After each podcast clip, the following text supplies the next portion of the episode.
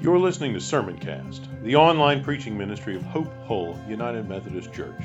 Be sure to visit us at hopehullumc.org/sermons, where you can subscribe to future episodes of Sermoncast and browse our archive of past messages. Thanks for tuning in. I have a set of friends back in California that I spent much of my time with while I was out there. We would get together on a weekly uh, basis as much as possible, and we would uh, play board games and uh, eat food, and uh, they were they were very dear to me. Um, they still are. I just don't see them every week anymore. But as I uh, moved to Alabama, as I moved to Birmingham first and now Hope Hull, there were sets of friends that I uh, I met, I joined along the way. In Birmingham, there's a group of guys that I see when I'm when I'm in Birmingham at school, and uh, we'll we'll study together in the same in the same room between classes, or we'll occasionally go out to get a meal together. Uh, but these four guys are are a great encouragement to me. But one of them recently left the school and is no longer a part of that group. They're no, long, no longer running with us.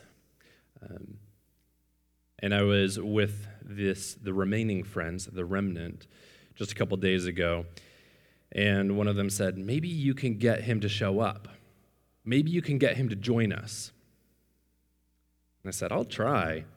So I called him, texted him, and he said, I would love to, but I can't. I'm busy at the moment. Now, maybe you have a set of friends that you've, uh, that you've joined with, that you've become a group with, and you can start to finish one another's sentences, or even if not finish them, predict them. You know exactly the kinds of jokes that will uh, just prod them enough to liven the conversation up. You know exactly when things are moving to a more mellow, uh, a more uh, deep level. The time when you don't want to make the jokes, or you do, but just to lighten the mood enough so that things continue to be helpful and beneficial.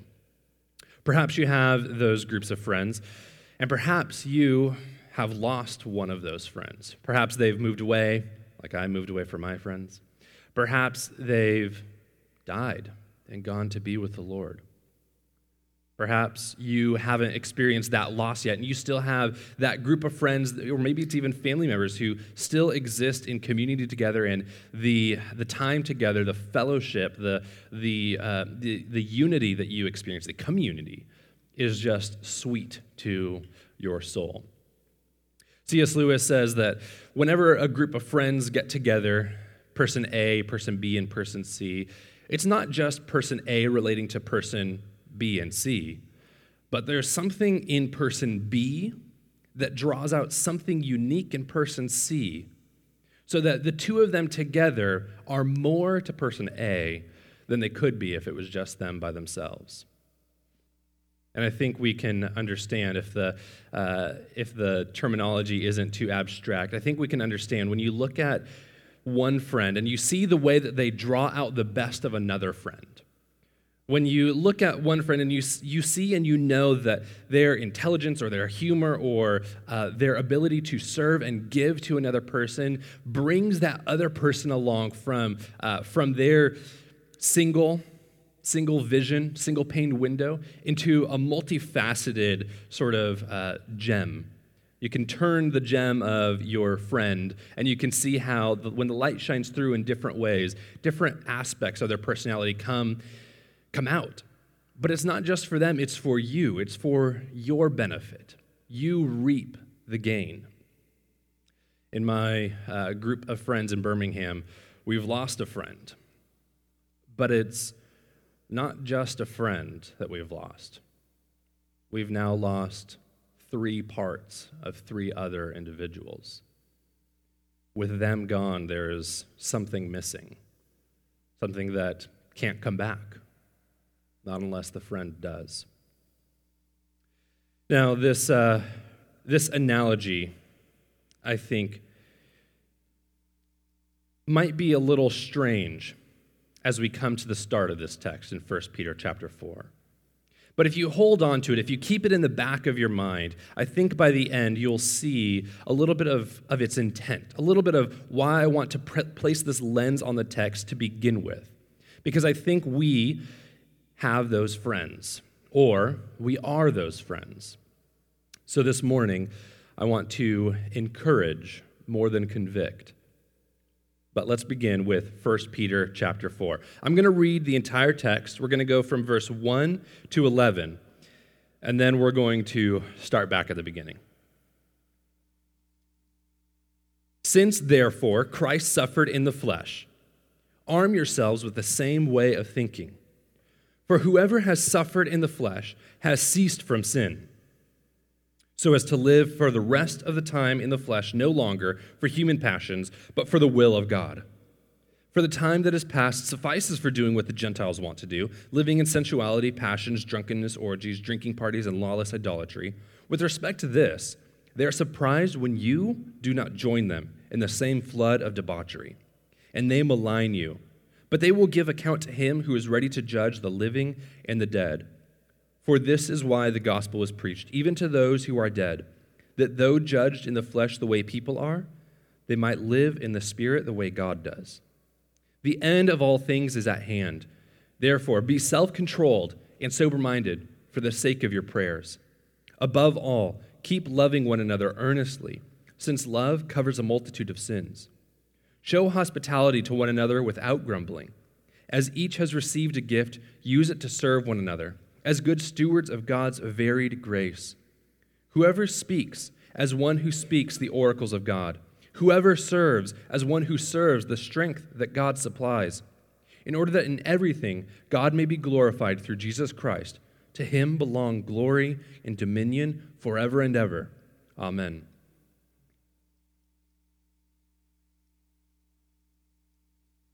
Would you pray with me for one more moment?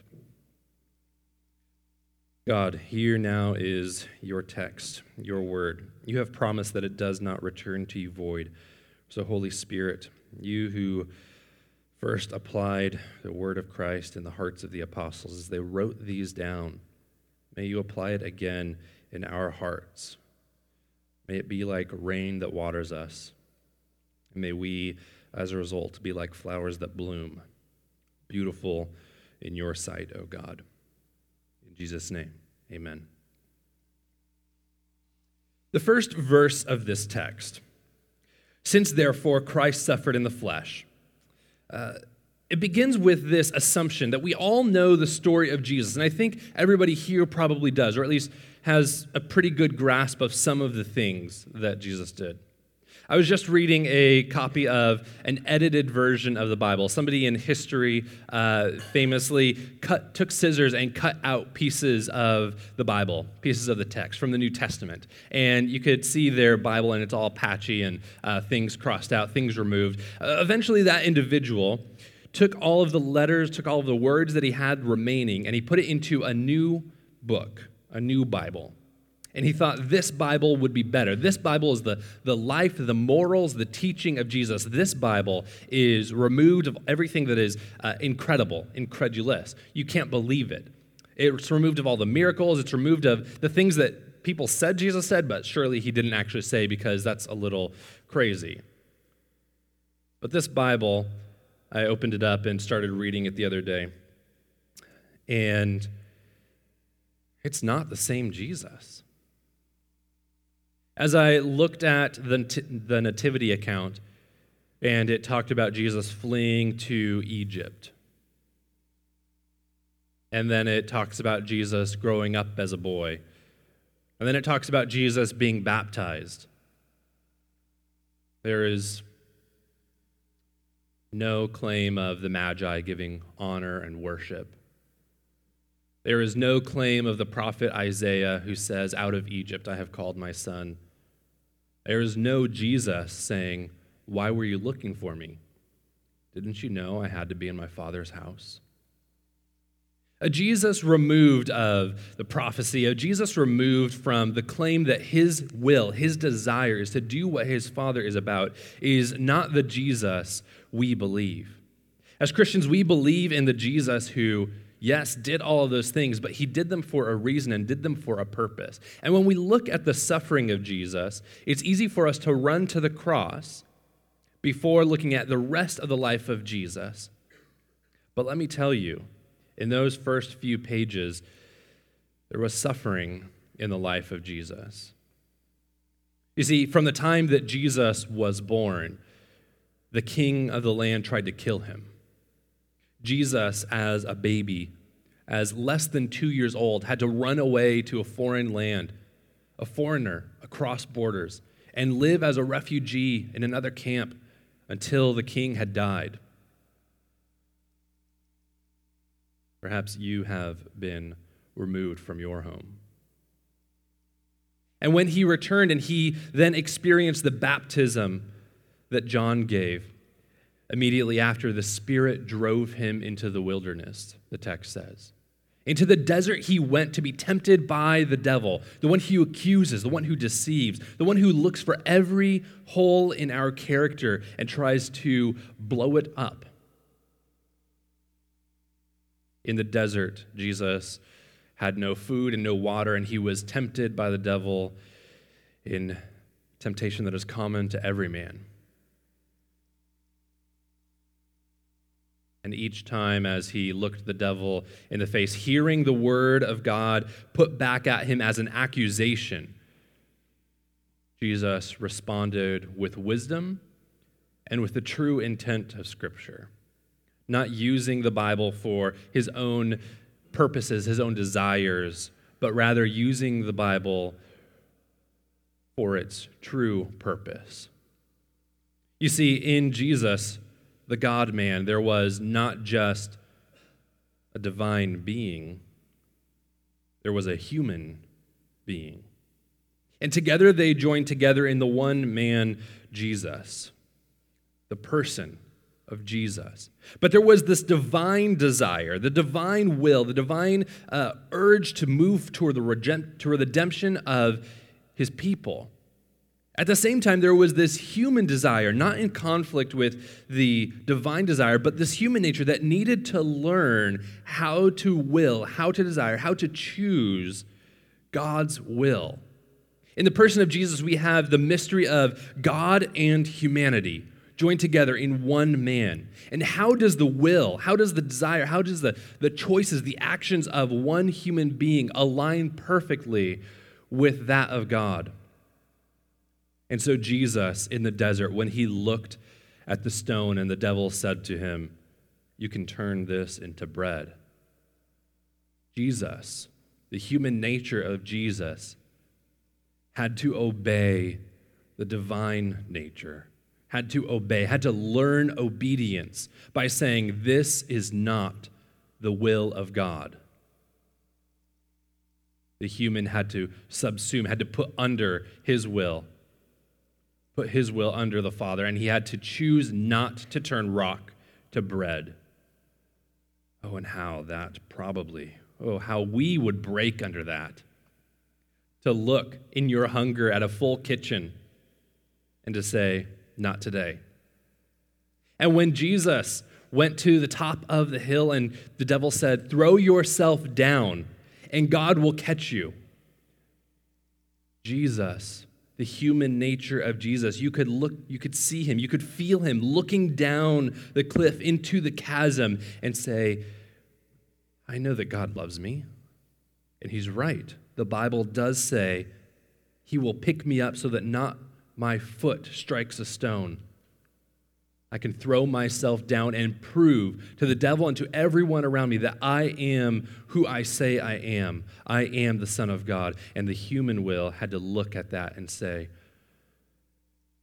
I will not seek validation. I will subsume my will to the will of God. I will learn obedience through suffering. And although it is difficult, although I don't want to live in this uncertainty, the humanity of Jesus combined with the divinity of Jesus in perfect unity, Jesus learns obedience. And as the devil shows him the city and says, All of this can be yours if you merely bow down to me. You can imagine the temptation in the human mind of Jesus as he looks at the city and say, "This is what I came here for. I came for the people here." And a physical act means almost nothing. I could bow my knee and this would all be over. He can look down that cliff, down that hill, and see the city. He can see along the road the crosses painted up, and he can see where his life is headed. And he looks at the crosses, he looks at the city, and says, Here I have a choice. I can choose what I am here for, the easy way, the way without pain, the way without suffering, or I can choose the suffering, the pain, the cross, the death. And so the human will of Jesus learns obedience. I will suffer for my people. The life of Jesus continues, and that's not the end of his suffering, as you well know. As he teaches to people, as he teaches to Pharisees, as he, as he teaches to disciples, as he teaches to crowds, people look at him, at, look at the man Jesus, and they say, He must have a devil among him. He must be possessed by something because the things that he is doing are insane. Others look at him and say, Look at him. He's a drunkard. He's a glutton. He hangs out with prostitutes. There is no way that this man is of any good character. Others look at him and they say, Why do you forgive them? Who do you think that you are? As they pick up stones and prepare to kill him. This man, Jesus, lived an entire life of suffering. It's not just the cross, but by the time he gets to the garden, already he has spent his life running from people in a foreign land, suffering temptation, and having to put his will to bed so that he can do what God desires. All this time, he has been dealing with people who uh, should have known better as they see him calm the storm and they say, Who is this? Only God can calm the storms. But yet they still don't understand who he is. As he looks at the cross and he knows what is coming, he is in the garden, weeping and bleeding from sweat. On his knees, he prays to God the Father God, if this cup can pass, let it pass. Don't make me suffer what I am going to suffer.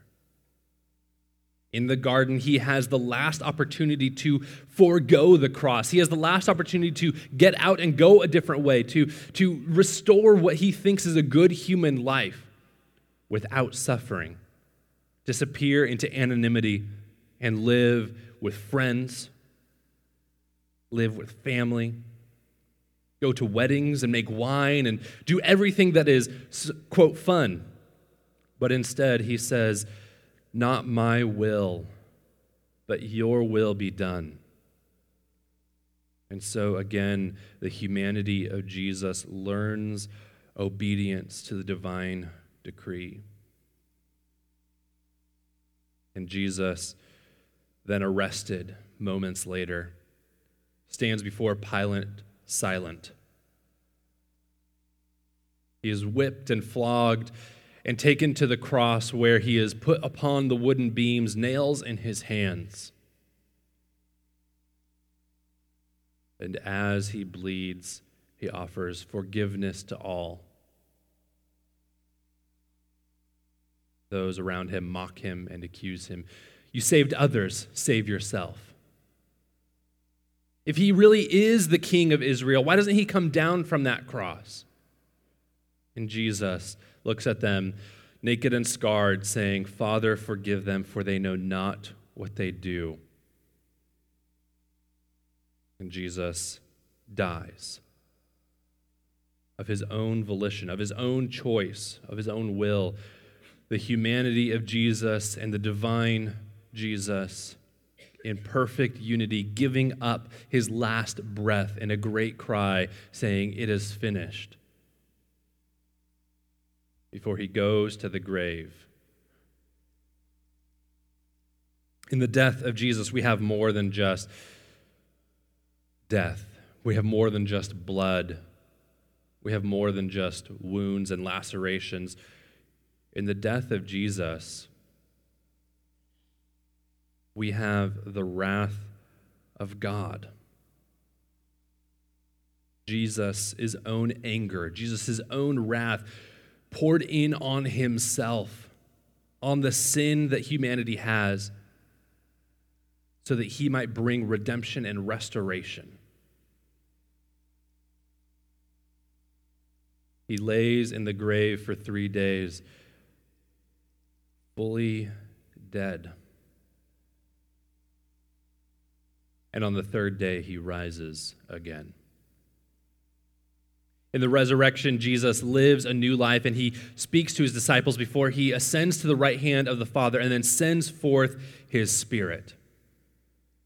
And so when we read the text in 1 Peter chapter 4, which I know we probably forgot is where we're at, since therefore Christ suffered in the flesh, what we're talking about is not just death.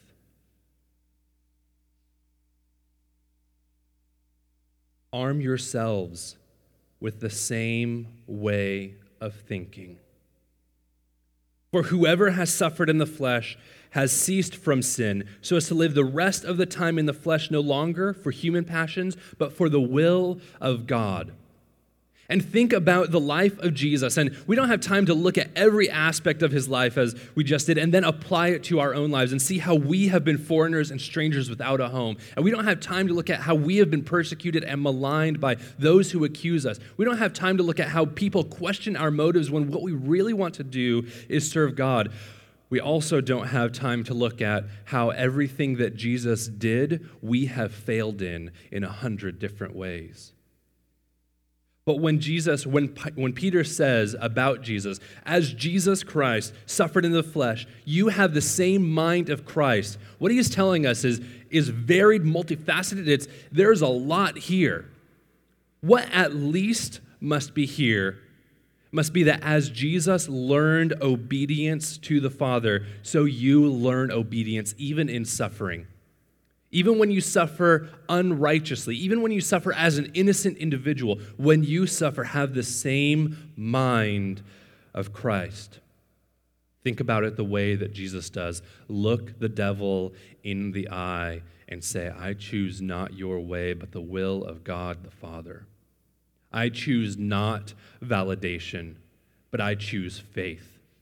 I choose not the satisfaction of my hunger but I choose to undergo whatever it requires so that I might do good for others.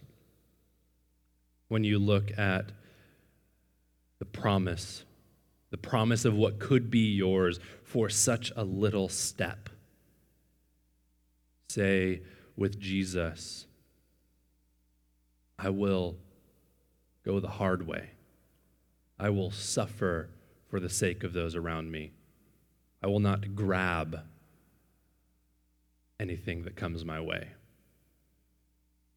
Have this mind among you, the mind of Christ. Because everyone who has suffered in their life and in the death of Jesus, everyone who is in the life and death of Jesus, you have already suffered and you have already been brought new. Everybody who has suffered has ceased to sin, has put sin to death, just as Jesus left it in the grave when he ascended. He took on the human flesh, sinful, and when he died, he put it in the earth, never to return again. Jesus came back fully human, yes, but he came back as a fully human individual, as a fully human person who is also fully God. He divinized human flesh. He made it godlike in its perfection. He made it perfect and innocent once again, better than Adam had ever had the opportunity to have, better than Eve. Jesus brought back humanity from the grave. So if you have suffered, if you have participated in the sufferings of Christ. We all have. Cease to sin. Perhaps you remember the story of Noah. It's in Genesis chapter 6. In the story of Noah and the ark, people are living on the earth, and every inclination of their heart, every desire of their heart, every want, every need, every thought of their heart is only evil all the time. They take wives as they desire. It's written from the male perspective. They take wives as they desire. They butcher and murder and betray one another. They are full of lies and deceit, and the entire earth is filled with evil of this kind evil and wickedness, of which maybe we think that we're getting close to, that we can see in the world. And God says of humanity, God says of the world, He regretted making them. That's a kind of condemnation, isn't it? That's a new kind an unfamiliar kind. The condemnation of God upon all humanity. He regretted. It would have been better had they never been made. And he selects one man and family, Noah. And he says, Noah, I'm going to destroy the world, but through you, I'm going to save it. Through you, I'm going to redeem all of the wickedness that you see in this world. I'm going to bring you through something you can't even imagine. Rain is going to fall from the sky, and water is going to come up from the ground, and the earth is going to be covered with water. I want you to build a boat. So Noah begins to gather wood, and he starts building this boat with his sons. And after years, this boat is prepared and it's ready. It's big and it's massive, and animals, two by two, begin to walk into the ark, led by God Himself. And the animals fill up the, the ark, and there's enough food for them. And Noah and his family walk in, and everybody around is watching Noah on this day as he enters this boat. As people are partying halfway between their drink, they look and they mock and they joke about Noah because of the insanity of creating a boat in a place where it doesn't rain and they continue their carousing and their debauchery. They continue their orgies and their parties, and they do everything that they've always been doing. Somebody takes advantage of the moment, surely, to steal someone else's belongings. Someone takes advantage of the moment, surely, to get revenge on their brother who betrayed them. All the while, Noah is walking into this boat. And the rain begins. It says that God shuts the door behind Noah he and his family protected from the water. And over the next 40 days and 40 nights, it rains and floods, and the world is washed over. And Noah, after some time, sees the rain stopping, and he sends out a dove to see if there's any land on the ground where they can rest. And the dove returns a little too quickly. And then he sends out the dove seven days later, and the dove returns a little bit longer. Maybe there was a branch sticking out. And another time, he sends the dove out, and the dove returns with the branch. And finally, he sends the dove out, and it doesn't return, and no one knows the dry ground is there. The boat comes to rest on a mountain, and they open the doors, and the animal and the family, the animals and the family walk out of the ark this flood event. This flood event is, is uh, something that happened back with one of our forefathers, right? We all come from Noah, from one of his sons, from Shem, Ham, or Japheth. It's in our heritage, this flood. But there's another flood. The Bible talks about the baptism of Jesus but much more, it talks about our baptism as a flood. Let's read again from 1 Peter chapter 4. This is starting in verse 2.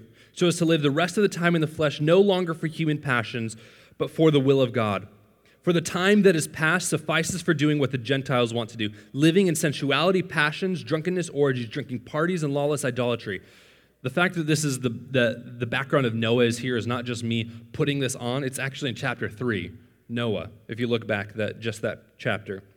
With respect to this, they are surprised when you do not join them in the same flood of debauchery, and they malign you. But they will give an account to him who is ready to judge the living and the dead. For this is why the gospel was preached, even to those who are dead, that though judged in the flesh the way people are, they might live in the spirit the way God does.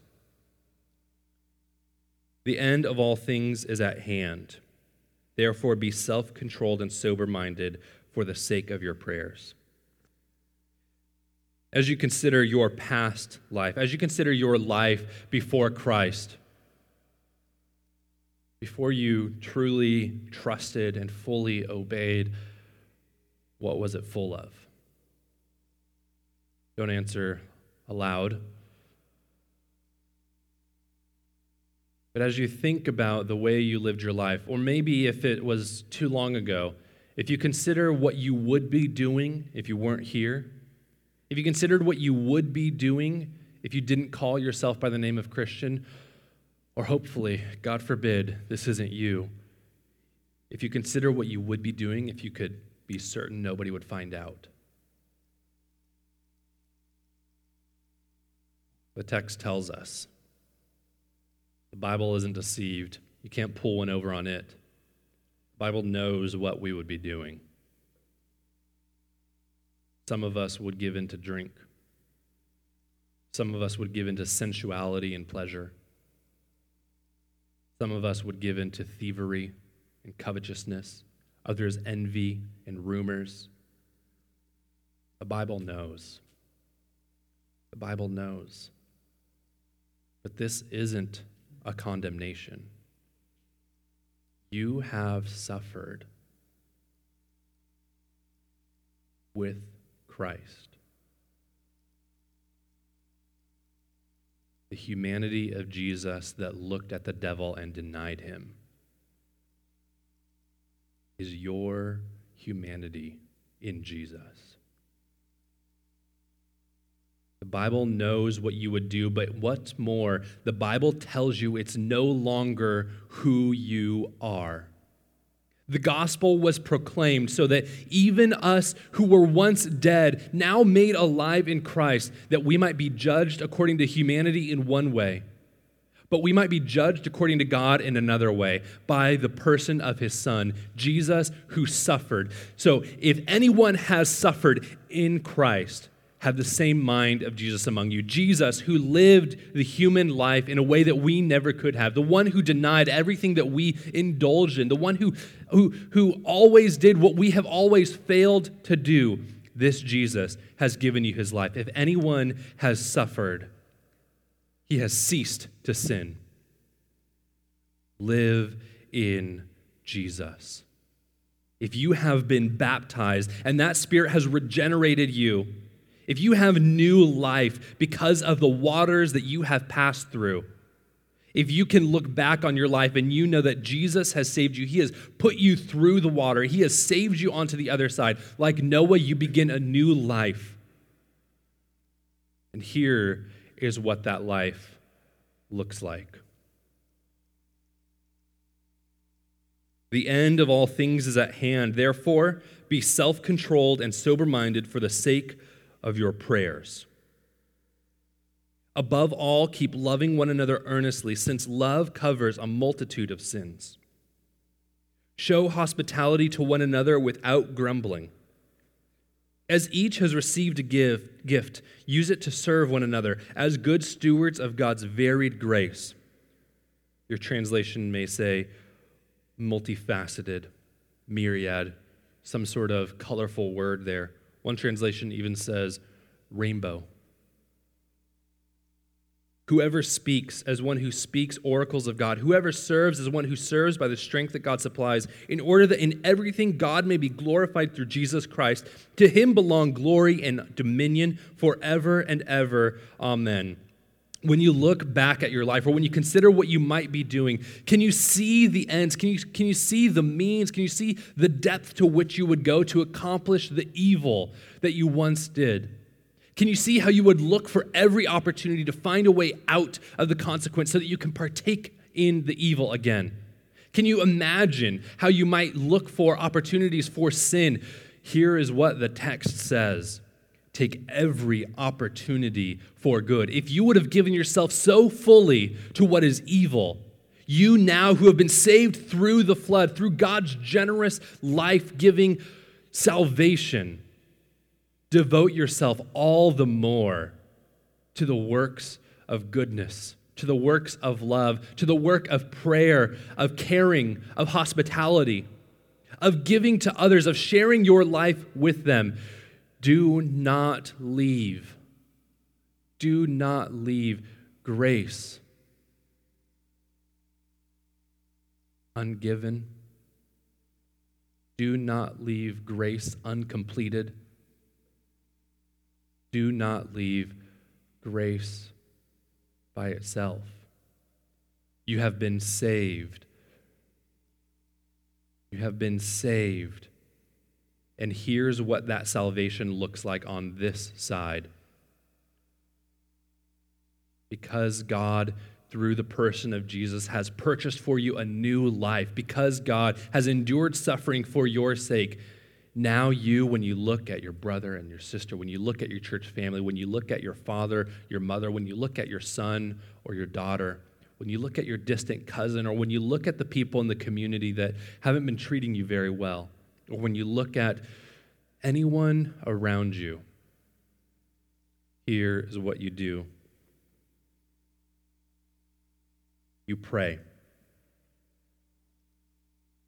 Love one another earnestly. You're self controlled, you're sober minded for the sake of your prayers.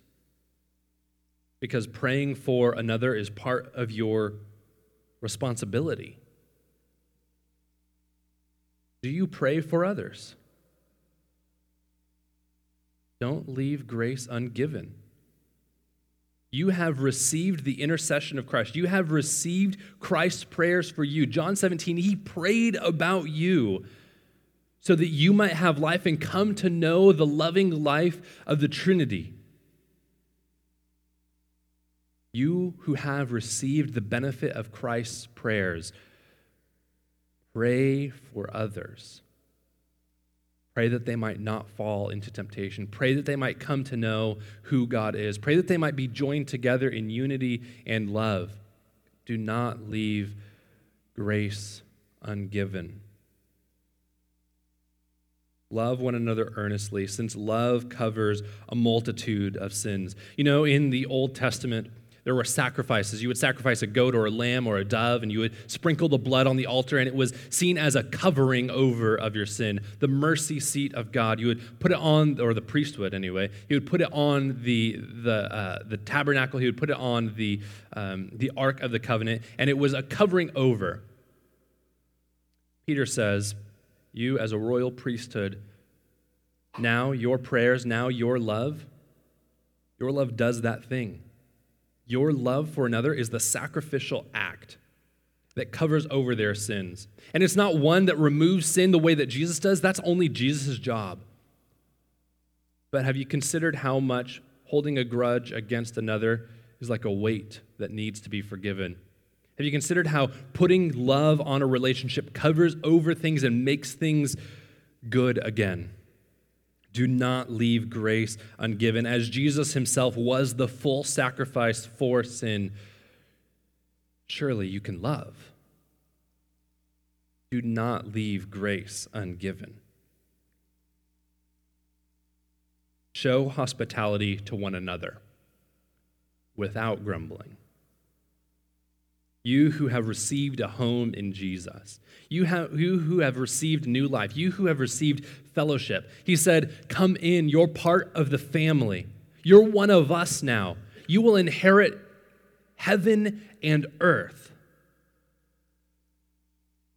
The one who is hospitable, who opened his home, the one who was previously a foreigner, who now is at the Father's side, says, I'm building you a house. Surely we can open our temporary homes and provide a meal. Surely we can welcome others into our circle and not grumble about it. After they leave, we don't have to close the door and roll our eyes and make a joke about that one thing they did that was just a little silly. Come on, they're a human being. And the things that they give you are more than just the items, more than just the time. They're giving of themselves to you. And as they're there with others, they're bringing out those aspects of others that you wouldn't have seen otherwise. Yes, people can be funny. Yes, people can do things that are silly. Yes, people can use the wrong towel in the bathroom. Show hospitality without grumbling. Do not leave grace ungiven.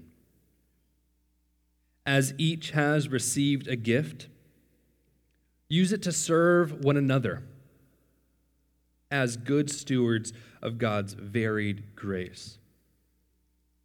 What have you received? Because it's got to be something.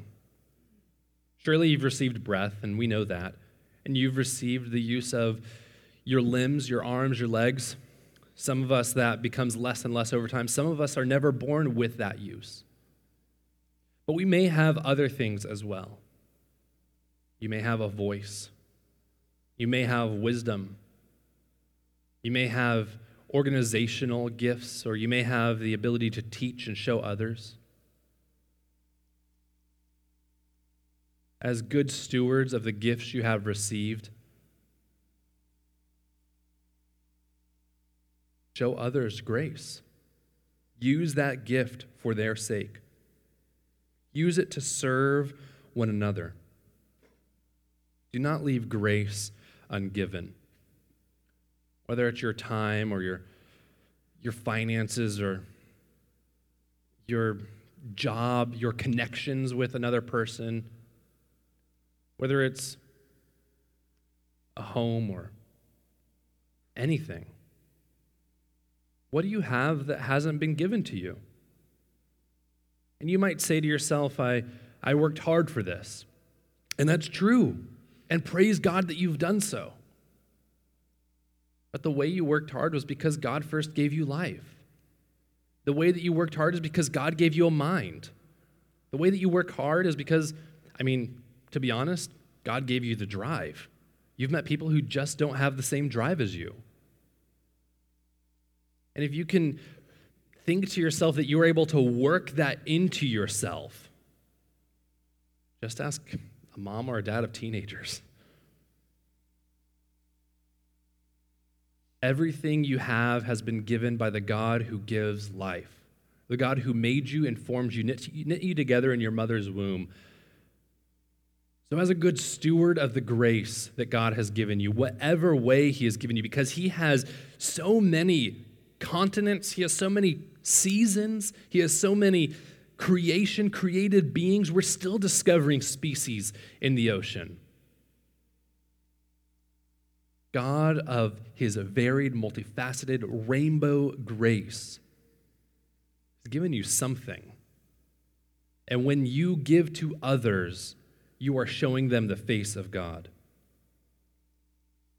Whoever speaks, as one who speaks the oracles of God. God, through Jesus, spoke to us. And through that word, he continues to speak through each of us. Don't leave grace ungiven. Whoever serves, as one who serves by the strength that God supplies, in order that in everything God may be glorified through Jesus Christ. To him belong glory and dominion forever and ever. Amen. As we finish our time in the public proclamation of God's word, as we finish our time in preaching this morning, I want to I mean, I hope I've done it. I hope I've placed before you a picture of who God is. And not just this abstract idea, but in the person of Jesus for your sake. for you. And as you look at your brothers and your sisters around the room, He did it for them too. But He didn't just do it for them as an individual, He did it for them through you. Regift what you have received. You have the joy, even if it is a responsibility. Let me tell you, my kids are a lot of work. They're a responsibility. But I love them. They might be tired at times when they want to play or run around. But the benefit that I gain, and not just them, from sacrificing time and effort and energy, God just continues to give His grace. Don't short circuit it. Don't end it too early. Don't leave grace ungiven.